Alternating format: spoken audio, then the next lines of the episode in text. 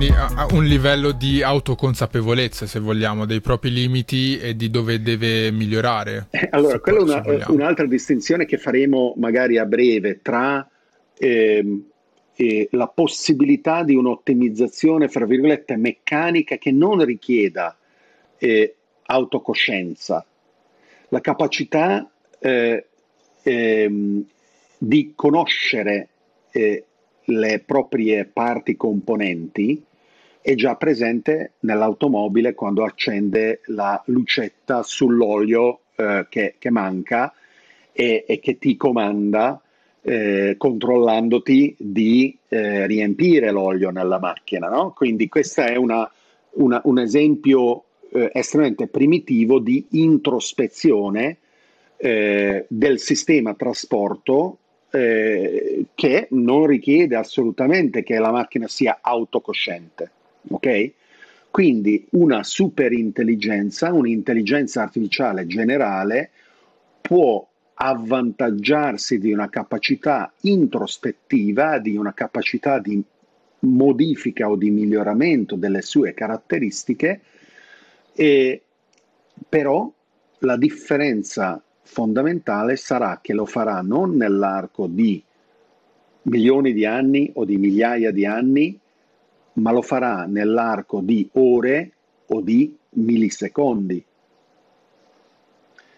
E eh, in effetti c'è, ci sono due scuole di pensiero eh, relative alla, eh, al presentarsi nel mondo di superintelligenze. La prima scuola di pensiero è quello del decollo lento, che dice che queste cominceranno ad introdursi nelle attività economiche, organizzative, eh, di produzione e, e, e di ricerca scientifica, medica e quant'altro, ed in effetti nell'arco di decine di anni il mondo cambierà radicalmente.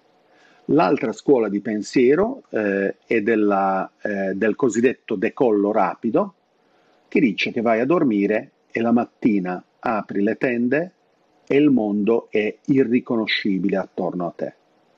Ok?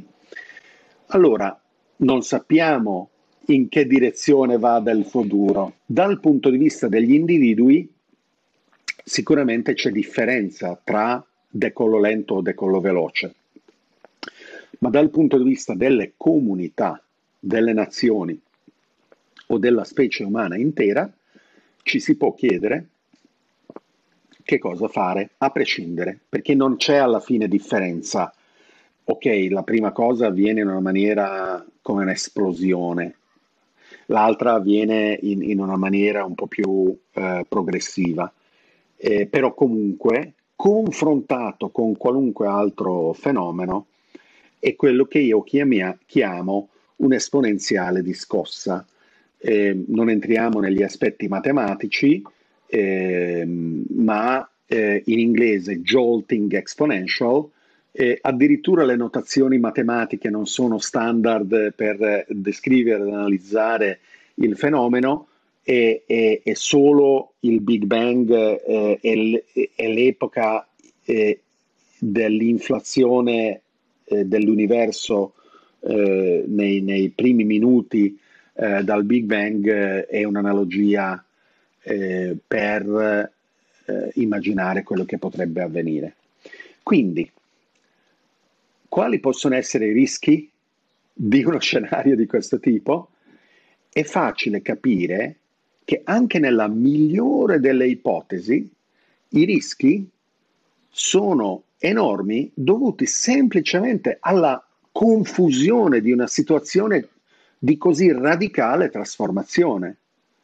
Cioè, eh, eh, oggi contiamo sul funzionamento più o meno affidabile di una, tutta una serie di infrastrutture, eh, dall'acqua potabile alla raccolta delle immondizie, dal rifornimento del cibo nelle città, eh, al funzionamento degli ospedali e delle scuole, ehm, dal eh, dal dibattito ehm, effervescente, eh, magari disfunzionale, ma alla fine eh, che, che, produce qualche risultato della scena politica, eccetera, eccetera, eccetera.